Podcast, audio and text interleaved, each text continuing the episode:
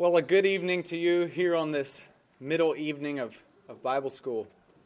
If you're like me, you perhaps feel a bit heavy with the, with the weight of, of what we heard, and I appreciate the teaching um, that we're getting there in that first session, and I hope that here in this second session that we can, we can make the switch. Tonight, I'm grateful that even though we face lots of issues and lots of false prophets and, and lots of uh, things in the culture, including media that shapes our shapes our culture. I'm grateful that we have a promise from God. I read in, in John 16 this morning uh, a promise where it says that when the Spirit comes, He will He will guide you into all truth, and that's really all we need, right? I think that it's all right to talk about uh, the things that, that I'm talking about here, and hopefully you have been have been learning about them and have indeed been been thinking about them and maybe you're thinking about them and coming out at a different spot than than something that I'm saying, and, and I think that's okay because I'm just a man speaking. But if we have uh, the Holy Spirit of truth, that that singular truth, uh, and we know that He will guide us through uh, these times. If you weren't here last night or the night before, maybe you're disconnected uh, a little bit from what we're discussing here. And if you're feeling lost or would simply like to hear more, I'm going to make an ironic suggestion to you, and that is use your technology. um, and maybe you'll be able to catch up a little bit. Um, there are podcasts, and I think Michael said that there are videos, and so you can use uh, our, our, our church website, weavertown.org, to find those. Really, though, I do want to thank you all for for coming again on this middle night of Bible school, and I hope that we can learn some things tonight. Before we do, let's go to the Lord in prayer. God, we're grateful for your presence with us through the Holy Spirit. Thank you for that how that guides us in your truth. And I pray as we study again that you would direct our, our hearts and our minds, and that I would be able to accurately and faithfully share your truth. All for your glory. Amen. So, just a little bit of review from last night. We talked about um, some words that you may may never have heard of. We talked about uh, that that technology or media is is something that powerfully shapes cultures worldwide. It really changes us in how we think, and and it does that because it's loaded with ideas. It comes to us. And not only is it loaded with ideas, but it comes to us at a rapid rate of speed, so quickly that we, we can't even really think about it. It juxtaposes or, or it sets up these ideas uh, where it fools us into caring about things that are not important, and it distracts us from actually caring about the things that we should be, the things that are important. We talked about celebrityism, the, the fact that America loves celebrities and we worship celebrities. And we talked about escapism, and we're going to talk about that some more tonight. And we wrapped it up by talking about addiction. And I, I suggested three ways and here are the three. First, it was ask yourself, what am I filling my mind with? And I hope that's a thought question. I have a question for you here on number two read good books. And I'm going to I'm going to let you answer this, and if there is nothing, then then we'll just simply move on. Why is the distraction of books? How is that any different than the distraction of technology? Does anyone have any input on that? How is it different? Why are books okay? Why am I recommending books? And uh, saying maybe we should be careful about our technology. Books aren't random. Okay? There's a, there's a purpose to them. There's no ads in books. okay. All right. That's true. Sorry? It comes at a slower speed, and that, that is one thing. We actually control the intake.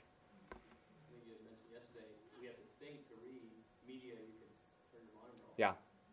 Yeah. We have to engage, which is a word that we'll talk about tonight. We have to engage when we're reading a book. What if it's a digital book? Okay. Or an audio book. Yeah. What what is how does that change? We're we're reading books on technology today. I do.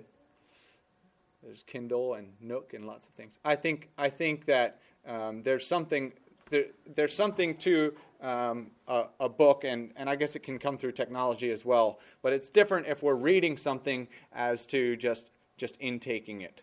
And uh, I have even experienced using using um, using audiobooks that when you're when you're listening to it, you're not completely engaged. Things are flying over you a little bit more easily.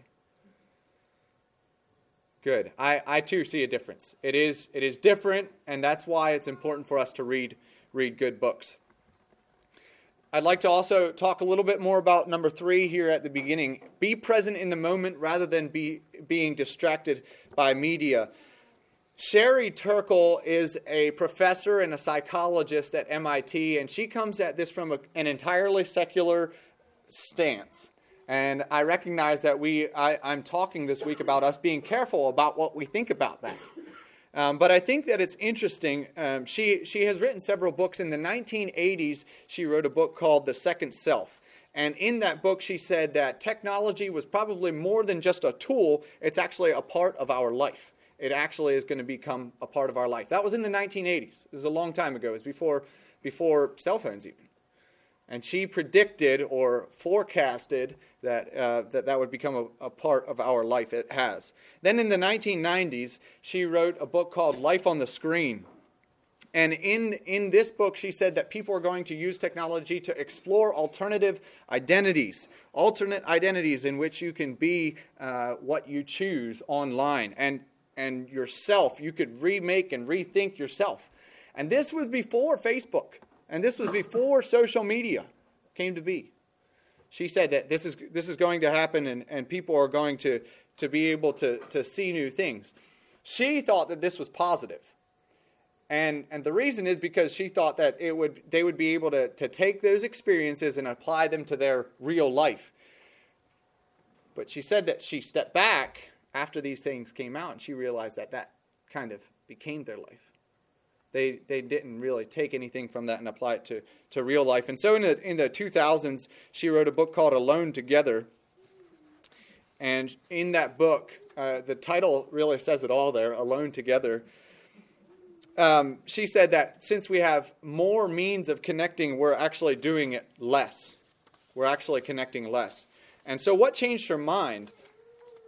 Well, before she thought it would fix their real lives. She thought technology and all of these things would fix their real lives, and instead it became their lives. And we as humans, we want to be connected. We want to be together, to be together, and yet at the same time, uh, now we have experienced. I'm sure some of you have experienced being present in other places through our phones and through other media. It's hard to be all there in today's society, even though um, we have fewer conversations, even though we have probably more connection. It affects our relationships in ways that we don't really understand always. And we choose uh, these shallow relationships that come to us through social media and things like that because we want the empathy. We want some kind of recognition uh, to come to us, and we want it to do. We want to do it without commitment. We want to do it without having to actually engage in someone else's life life. And one of the classic ways that this comes to us is, is people say, I'd rather text than talk. It's, it's easier, right? It's, it's handier. It means that it doesn't, it doesn't take as much time sometimes. And, and to, to text an apology is entirely different than to, to give an apology face to face because it's different. It has, it has shaped us in, in ways. And we're used to projecting ourselves on social media. You can make yourself look like you are living a good life and like your life is just really, really good. And we're used to projecting that online, and, and we count the likes and we control and edit our lives to show what we want. The problem is that technology doesn't just, and this is, this is still what Sherry Turkle says that changed her mind technology doesn't just change what we do, it changes who we are and who we become. And it does that in, in three uh, specific ways that are kind of fantasies. These are not actually true ways. We put our attention, it says that we can put our attention anywhere we want it. It says that we will always be heard. And especially number three, it says that we will never have to be alone. Because humans, we hate to be alone. And so, in, in hating to be alone, we actually expect more from technology than we, than we expect from each other. We, we turn to tech uh, because it it hits us kind of at a vulnerable spot where we're lonely, but we're afraid of, of really, really connecting with someone, and so we turn to the illusion of companionship without the demands of friendship. And so we, we turn to these, these things called technology. Interestingly enough, Sherry Turkle, who, who again is not a Christian, she suggests four places where we need to find solitude, where we need to get away from our phones. And she says that, that places are better because times don't necessarily work all the time. And I'm just gonna I'm just gonna stop here and, and ask you if you can guess what are what are some of these places that this secular psychologist is saying we need to step away from our phones. Where are some places that you think we should step away from our phones? Mealtime, is one of them that, that Sherry Turkle suggests. Put your phones away. Bedtime. The, and, and since we're doing a place, uh, rather than mealtime, it would be around the table, or instead of bedtime, it would be in the bedroom, right? Those are two of the places that this secular person is saying that we need to get rid of our phones. Another one is in the car. She says that we don't need to, when we're, when we're traveling, that's time where we, we have to, to connect. And the other one that she suggests is on vacation. Because when we go on vacation, we don't really actually leave behind all of the, the things that are distracting us. Interesting. Four places that we should maybe leave that behind. I've talked a, a lot about Neil Postman in his book Amusing Ourselves to, to Death, and I think this will probably be my last time. But I would like to read the intro or the foreword to his book. How he begins his book is very real, and I just want to want to give a little bit of a preface to this. He wrote this in 1985, which, believe it or not, is one year after 1984.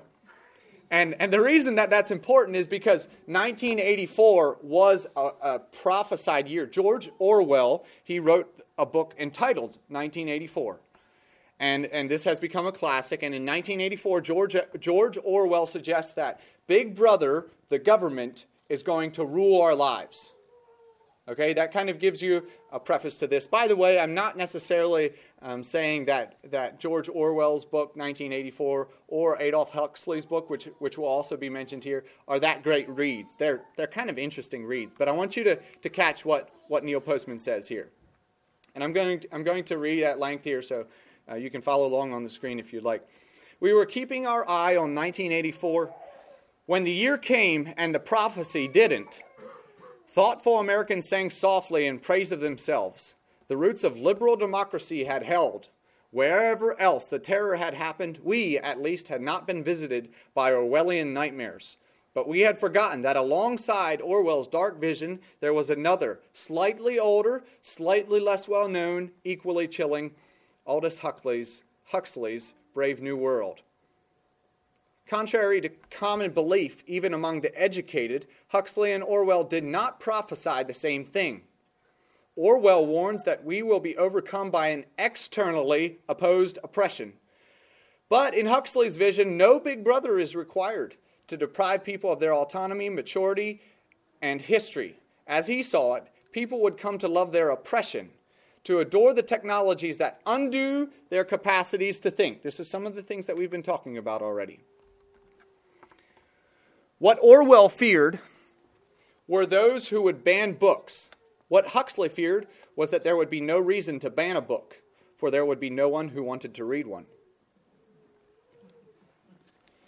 Orwell feared those who would deprive us of information. Huxley feared those who would give us so much that we would be reduced to passivity and egoism. Sounds like today. Orwell feared that the truth would be concealed from us. Huxley feared the truth would be drowned in a sea of irrelevance. Orwell feared that we would become a captive culture. Huxley feared we would, be, we would become a trivial culture.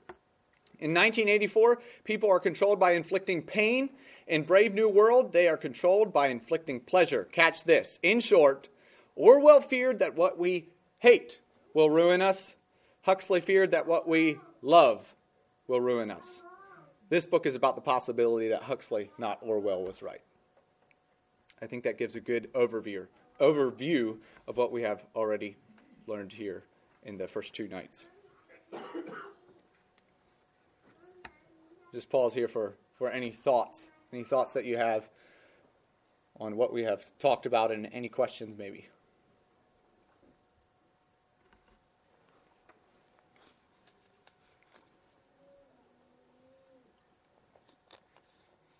All right, well, tonight we're going to talk about some wrong Christian approaches. And I put, I put Christian in quotation marks because it's maybe something that we should not be doing. The first one is avoid it and it will go away. This is with the withdrawal method that I talked about earlier in the week, where we are not of the world, we're not in the world, and we're not of the world. We're completely removed from it. Everything becomes so offensive that we put up these walls and we build those walls higher when we become more offended. Does this work? Not really, because we're people, right? Where is the line of the fall? The line of the fall is not between the church and the world. The line of the fall goes right through our heart. All right? That's where the line of the fall is.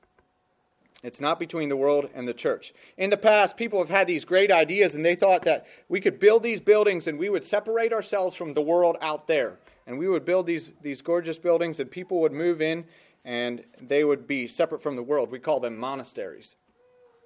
Did it work?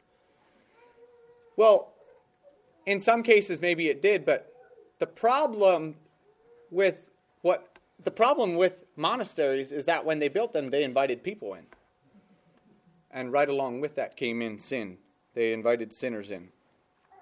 As a church, we can try to keep the bad stuff out, but the fact is that as soon as as soon as you have a church, you've invited sinners in. Another reason that this doesn't work is because Jesus has commanded us to go into the world. The Great Commission in the, in the Gospels say, go. It doesn't say that we should protect ourselves. And so the withdrawal method doesn't work, A, because we can't avoid it, and B, because we shouldn't avoid it. Another approach is to just listen to Christian music. I'd like to hit this from a, from a number of different angles. First, what does the fact that it's actually Christian mean? What is a Christian song? Is a Christian song written by a Christian? What if it's written by a Christian but it's about something that's not Christian? Or what if it's about what if it's by a Christian but it's just not true? Or what if it's true but it's not written by a Christian? What if what if it's by a Christian but it's not about God? Or what about it if it is about God but it's not written by a Christian? What if it's by a Christian, but there are bad things in it. Okay, do we, do we see the problem? The thing we absolutely must realize is that Christian should not primarily be an adjective. It should be more like a, a, pronoun. It should, it should be another name for us. It should be another name for a, a child of God. The other issue here is that Christian entertainment is still what? Entertainment. And if it's true that, that entertainment changes how we know and think and makes us people who want to be amused and just have our senses desensitized, we should, we should rather, we should not just be amused uh, by the world. We shouldn't be somebody that wants to do that, but instead we should engage it. I'm going to I'm going to venture out on a on a limb here and ask a question. Postman says that entertainment makes us silly people. If that's true, then then doesn't Christian entertainment make us silly Christians? I think it's a it's a tragedy to go to Barnes and Nobles or a bookstore and to see some of the great works of, of Christian writers put beside some of the works that just don't matter at all. Some of the things that are not important for us today. The false prophets that Crit is talking about, those books are, are hiding the, the good books.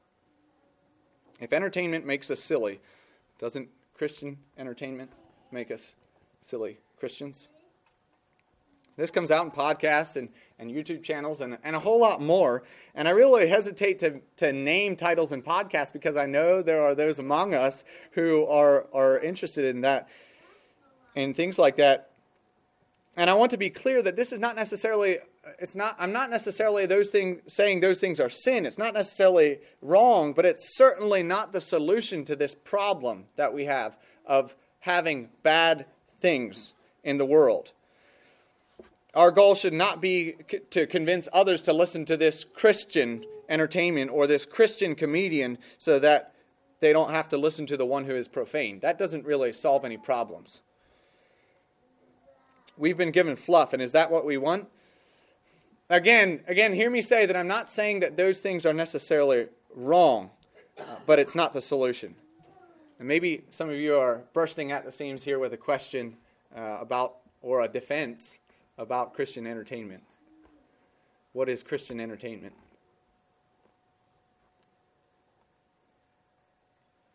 Here's the mistake that it makes it draws the line that we talked about earlier this week and says that everything on this side of the line is good and everything on that side of the line is bad.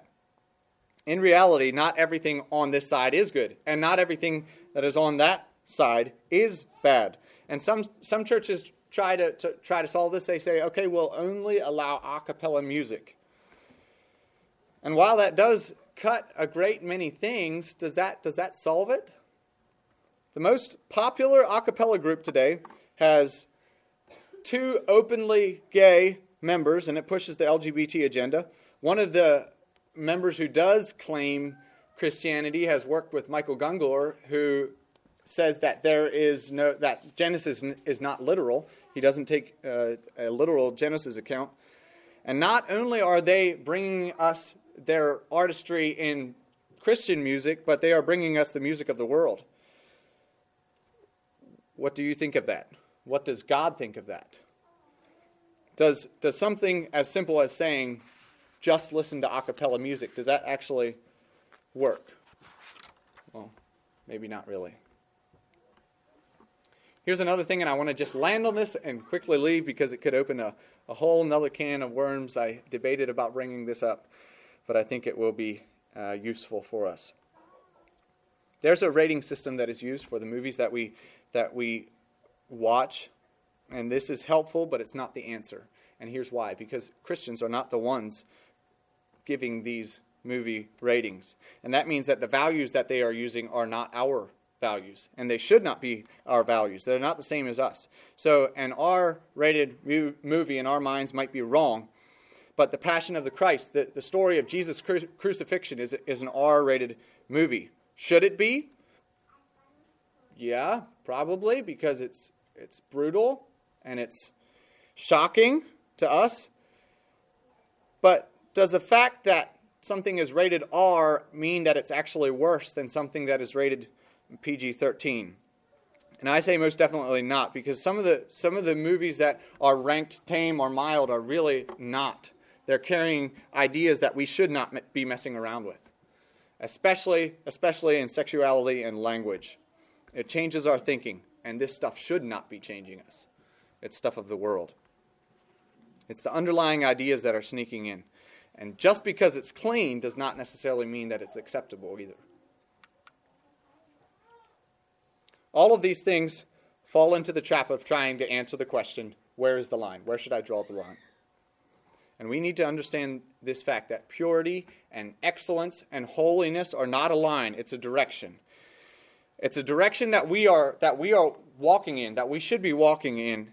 And I get the image of, of Pilgrim in the book Pilgrim's Progress, where he is in the city and the people are trying to convince him to stay in the city, and he runs away, closing his ears, saying, Life, life, eternal life.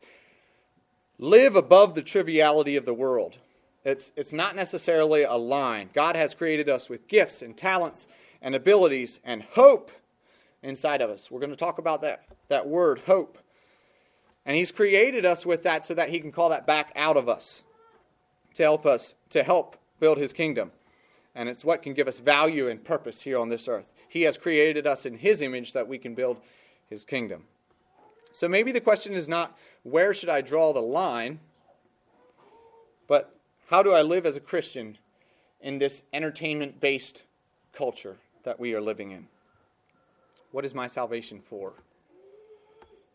As a Christian, we talk a lot about what we're saved from.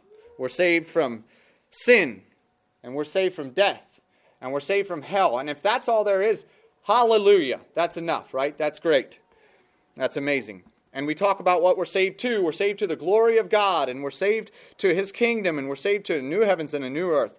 But what we should understand is what is our salvation for? While we're here and while we're saved, while we're living our lives, what are we responsible for? What is the scope of our concern? How far, should, how far does that reach? The right approach is how should I live as a Christian in an entertainment based culture? How? With the right goal. First, we need to have the right goal. We need to be fully engaged. We need to seek out the lost. Our goal should be to engage those around us and to show them the light, to show them Jesus.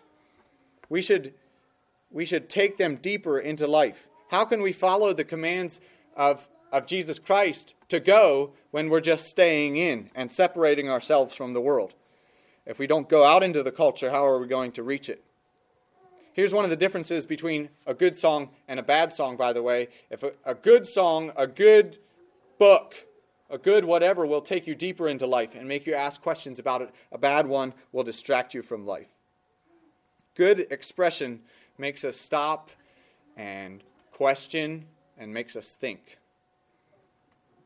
And that's why I think that even though a book like a book series like the Chronicles of Narnia, which is which is fiction and it's not real or it's fantasy, the allegories and the par- parallels that we find in that book can take us deeper into life. It can answer some questions that we have. There are moral lessons. It takes us deeper. And secondly, it's with the right mind. And so we're fully engaged and we're not amused. Don't stop thinking. We talked about this last night. If you let entertainment decide what you think, or what you become, or what you're going to listen to, then you're going to miss a lot of things in this world. If you're letting someone else do your thinking, then it's probably uh, not a good thing. Many times, culture is, is begging for conversation. There are popular songs and even books and, and things that say, Life is, life is worthless. Life is just a game. Life is going to be over. And we have Christians, we as Christians have the answer for that. We have hope. We can bring the hope into the world that has lost it. It's what our worldview is defined by. Hope is a crucial aspect of the biblical approach to life and the world. Peter tells the persecuted church in First Peter, which is the book, the, uh, the book that I said that you, you all should read, it says to always be, be prepared to make a defense to anyone who asks for you the reason of the hope that is in you. So while maybe we have heaviness about this, maybe it's, maybe it's tough to live in a culture where we are being shaped by something else. Maybe it's tough to live in a culture where there are false prophets. But we have the answer to that. We have hope for that. Sadly, in our culture, hope, the word, has been kind of redefined into something that we use. It's, it's kind of trivialized, and it's nothing more than wishful thinking. We say, I hope I get a good parking spot, or I hope this sports team wins, or I hope Winter Bible School is interesting tonight. And wishful thinking lacks because it's, it's looking for hope in something it's not looking for hope in something in someone deeper than that. But biblical biblical hope is full of certainty because biblical hope is not a hope for, it is a hope in. Biblical hope rests squarely in and on Christ. He is our answer, the creator, the sustainer, the redeemer of us. And so we can have hope uh, in, in this. Now, often Christians miss this hope in, in two different directions. And I'd like to, to talk about both of these. One is optimism, and the other is despair. Optimism is this feel good expression of Christianity, this positive alternative that we have. And so we can go to get all kinds of positive self help books and self help advice, and there's an offering of, of a positive alternative from Christians. Positive alternatives. Is life positive? No, life is hopeful. Is that the same thing? Well, positive ignores all of the the tough things in life. It it ignores the despair and the pain and the sickness that is in the world. But hope looks that straight in the eye and it actually does something about it. It gives an answer. Some of the, the popular shows in the world are ones where people come into a situation where there has been a lot of despair. Maybe there's sickness, or maybe there's a cancer patient, or something like that, and they show up at the at the home of a family who's in the depth of the depths of despair. They've been knocked down by life. They have been defeated. Things are not going well for them at all. And what happens is this, this group of way too excited home builders sends them on a vacation and says that you are going to come back to a place that you never imagined. And so while they're gone, they get this sweet home. There's three car garages and jacuzzis and entertainment centers, and there's just a complete makeover. Amazing, right?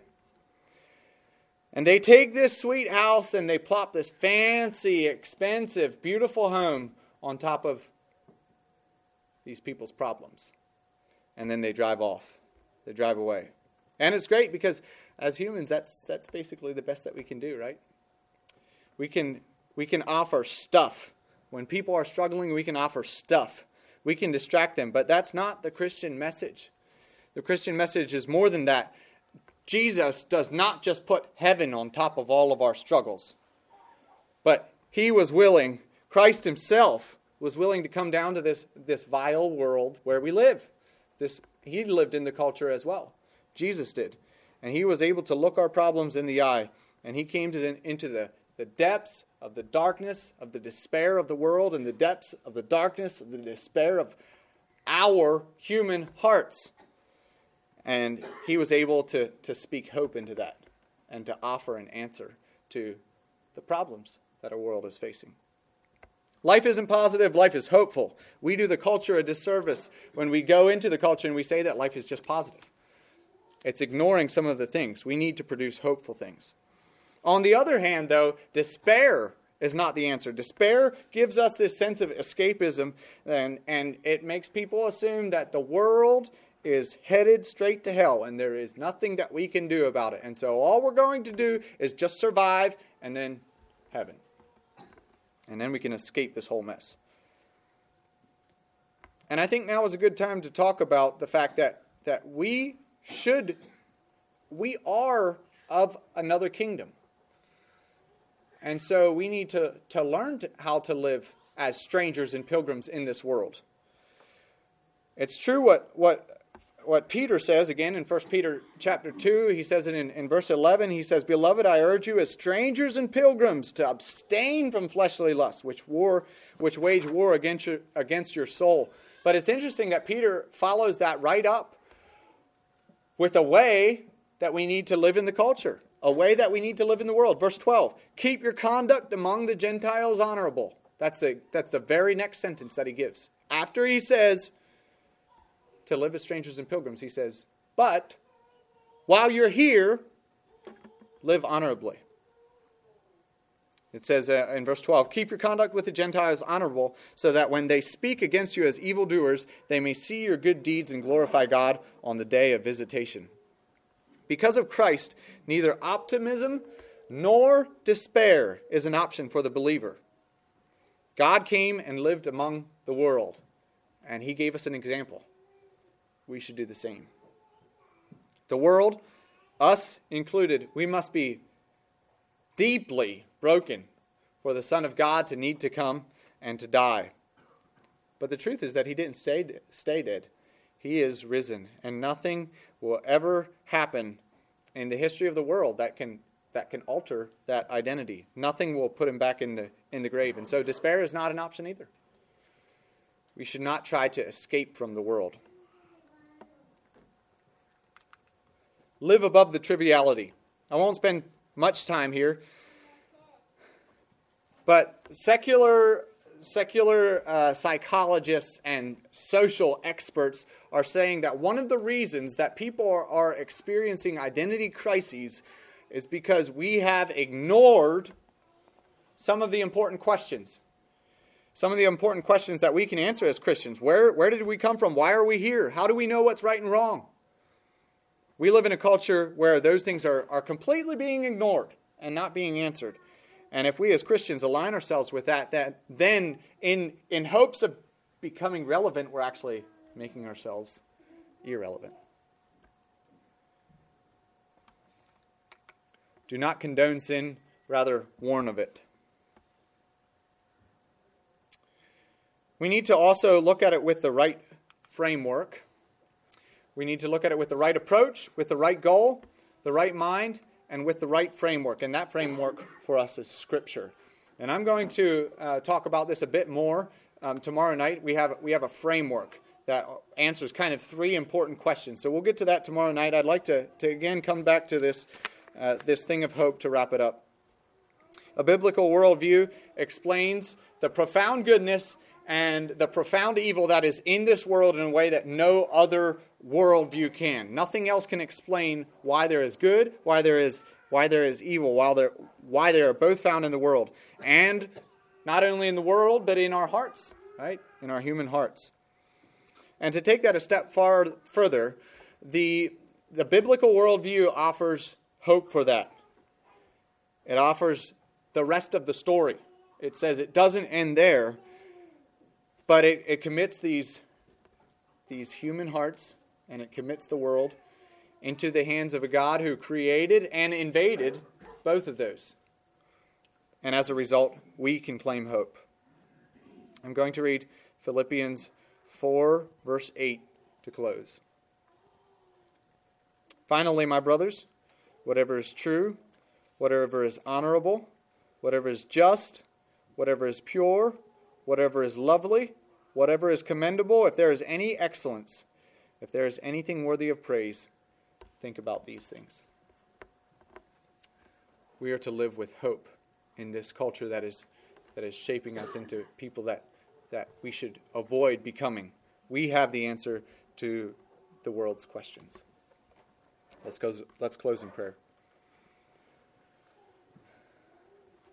Lord, I want to thank you tonight for offering something to us as Christians in this topic of, of media and technology and in the topic of, of false prophets and stuff, we have the answer. We have, we have hope and we have Jesus Christ. We have a Savior who can save us from this world. I pray that we as Christians would learn how to live in this world, but not be of it, and that we could follow you and that we could engage the culture and, and show them that hope. I pray that you would be with us tomorrow as we put this into, into practice, that we would be able to, to show Christ to the people that we come in contact with.